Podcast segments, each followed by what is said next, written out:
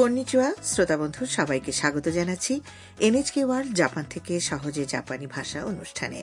উপস্থাপনায় আছি আমি তনুশ্রী বিশ্বাস। এবং আমি হিরক খান। আসুন একসঙ্গে ঘুরে আসি জাপানি ভাষার মজার জগৎ থেকে। আজ আসরের বিয়াল্লিশতম পাঠে আমরা শিখব ইচ্ছে বা পরিকল্পনার কথা জাপানিতে প্রকাশের উপায়।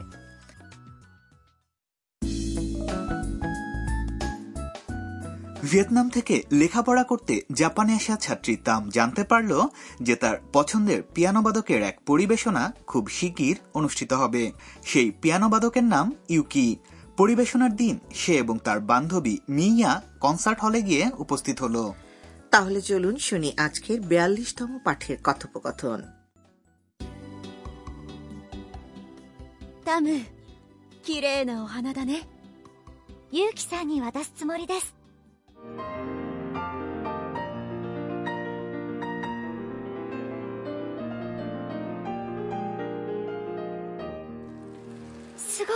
ったですさあ楽屋に行こう সংলাপগুলো শুনলাম এবার প্রতিটি লাইনের অর্থ জেনে নেব তামের হাতে বড়সড় এক ফুলের তোড়া দেখে মিয়া বলল タム綺麗なお花だね তাম ভারী সুন্দর তো ফুলগুলো তাম উত্তর দিল ユウキさんに渡すつもりです ইউকিসানকে এগুলো দিতে চাই পিয়ানো বাদন পরিবেশন করার পর করতালিতে মুখর হল সমগ্র হলরুম। তাম উৎফুল্ল হয়ে মিয়াকে বলল বেশ দারুণ পরিবেশনা ছিল।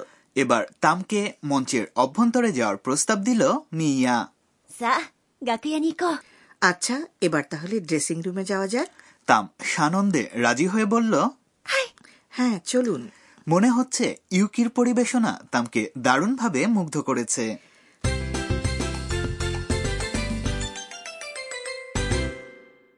আজকের পাঠের মূল বাক্য হল ইউকিসানকে এগুলো দিতে চাই। এই প্যাটার্ন শিখে রাখলে আপনারা নিজেদের ইচ্ছে বা পরিকল্পনার কথা জাপানিতে প্রকাশ করতে পারবেন। এবার চলুন এই বাক্যটির বিভিন্ন অংশ বিশ্লেষণ করে দেখা যাক। ইউকিসান মানে হল ইউকিসানকে।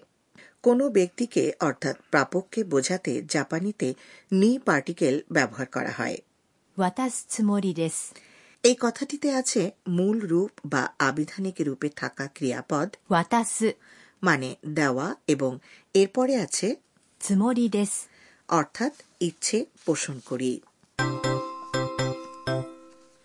আজকের মনে রাখার মতো পয়েন্ট হচ্ছে জাপানি ক্রিয়ার মূল রূপ অর্থাৎ আবিধানিক রূপের সঙ্গে কথাটি জুড়ে দিলে কোনো কিছু করার ইচ্ছে বা পরিকল্পনা প্রকাশ করা যায়। আজকের স্কিটে আমরা শুনেছি পিয়ানো বাদন পরিবেশনের পর ইউকিকে ফুলের তোড়া দেওয়ার ইচ্ছে ব্যক্ত করেছে তাম। তাই সে বলেছে ওয়াতাসু সুমোরি দেশ বুঝলেন তো বন্ধুরা এবার আপনাদের পালা শুনে শুনে বলুন। 渡すつもりですユウキさんに渡すつもりです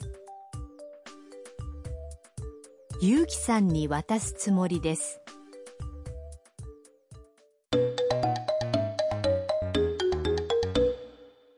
এবারে নমুনা সংলাপ এক ব্যক্তির ভ্রমণকালে সাক্ষাৎ ঘটা জাপানি নারী জানতে চাইছেন লোকটির ভ্রমণ পরিকল্পনার কথা これから どこに行きますか姫路に行ってお城を見るつもりです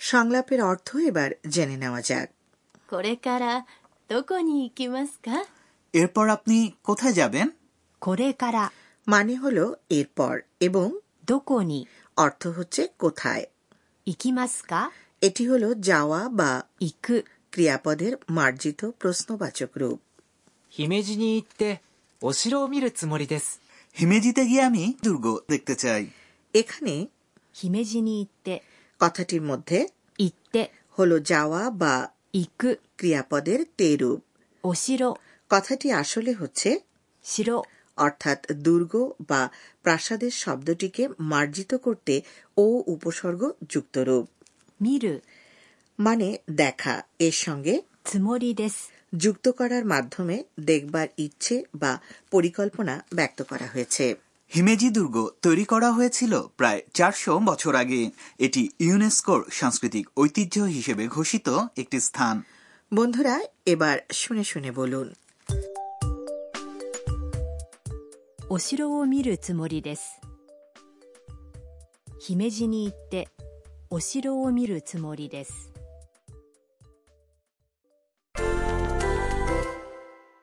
এবারে আরও কিছু বিষয় অনুশীলন করা যাক।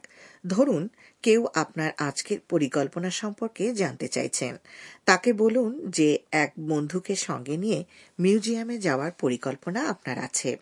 বন্ধুর সঙ্গে কথাটির জাপানি হল এবং মিউজিয়াম বা জাদুঘর হল হাকুবুৎসকাং যাওয়া মানে ইকু く行く যাওয়ার অভিমুখ বোঝাতে পার্টিকেল নি ব্যবহার করতে হবে মনে আছে তো এবার তাহলে চালিয়ে যান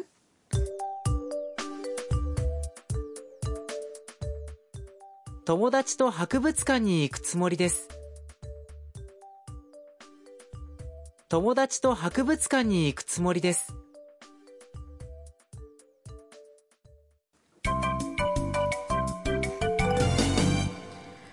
আজকের বোনাস বাক্যটি তাম বলেছে ইউকির পরিবেশনা দেখে প্রতিক্রিয়া জানানোর সময়। মানে হল দারুণ ছিল বা দারুণ হয়েছে বা আক্ষরিক অর্থে খুব ভালো ছিল। মানে খুব এবং মানে হচ্ছে ভালো ছিল। বেশ সাদামাটা ভঙ্গির শব্দ এবং এর চেয়ে কিছুটা কম নৈমিত্তিক মানে একটু মার্জিত শব্দ হলো তোতেমো তাই দৈনন্দিন কথাবার্তায় সুগোকু শব্দটি খুব বেশি শোনা যায়। অন্যান্য বিশেষণের সঙ্গে মিলিয়েও এটি বলতে পারেন যেমন দারুণ মজাদার। সুগোকু ঐশি দেশ এবার আপনাদের পালা শুনে শুনে বলুন। সুগোকু ইয়োকাত্তা দেশ এ পর্যায়ে আরও একবার শুনব আজকের স্কেট। タム。綺麗なお花だね。ユウキさんに渡すつもりです。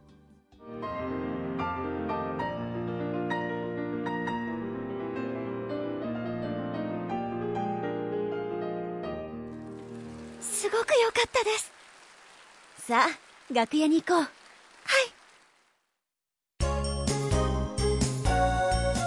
い。ミーヤーのトラベルガイド。এবারের পর্ব মি আর ট্রাভেল গাইড। আজকের নাটিকায় হিমেজি দুর্গ প্রসঙ্গটি এসেছে। চলুন তাহলে আজ জাপানের দুর্গ বা প্রাসাদ সম্পর্কে বলা যাক।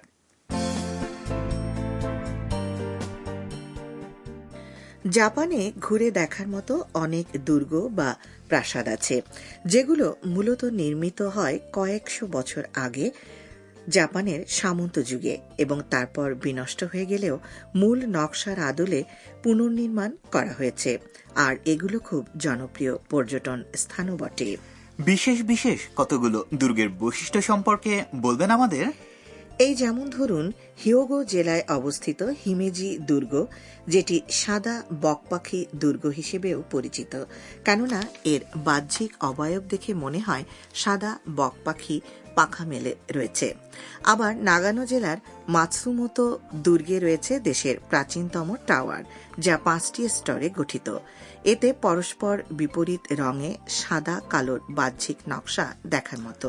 তাহলে নিশ্চিত থাকুন আমি একদিন সেখানে বেড়াতে যাব। দুর্গ পরিদর্শন উপভোগ করা যায় বিভিন্ন উপায়ে। একদিকে যেমন আপনি এর বাহ্যিক সৌন্দর্য অবলোকন করতে পারেন, তেমনি এর সুউচ্চ টাওয়ারে আরোহণ করে চারপাশের দৃশ্য উপভোগ করতে পারেন, অথবা প্রাসাদের চারপাশে পাথরের দেয়াল ও পরীক্ষা ঘুরে দেখে ইতিহাসের পাতায় উকি মারতে পারেন। কোনো কোনো সাইটে ভার্চুয়াল রিয়ালিটি অ্যাপস আছে, যেগুলো চোখের সামনে ভাসিয়ে তুলবে সুদূর অতীতের দিনগুলোকে। এর ফলে আপনার মোবাইল ডিভাইসেই পেতে পারেন ইতিহাসের এক স্পষ্ট প্রতিচ্ছবি।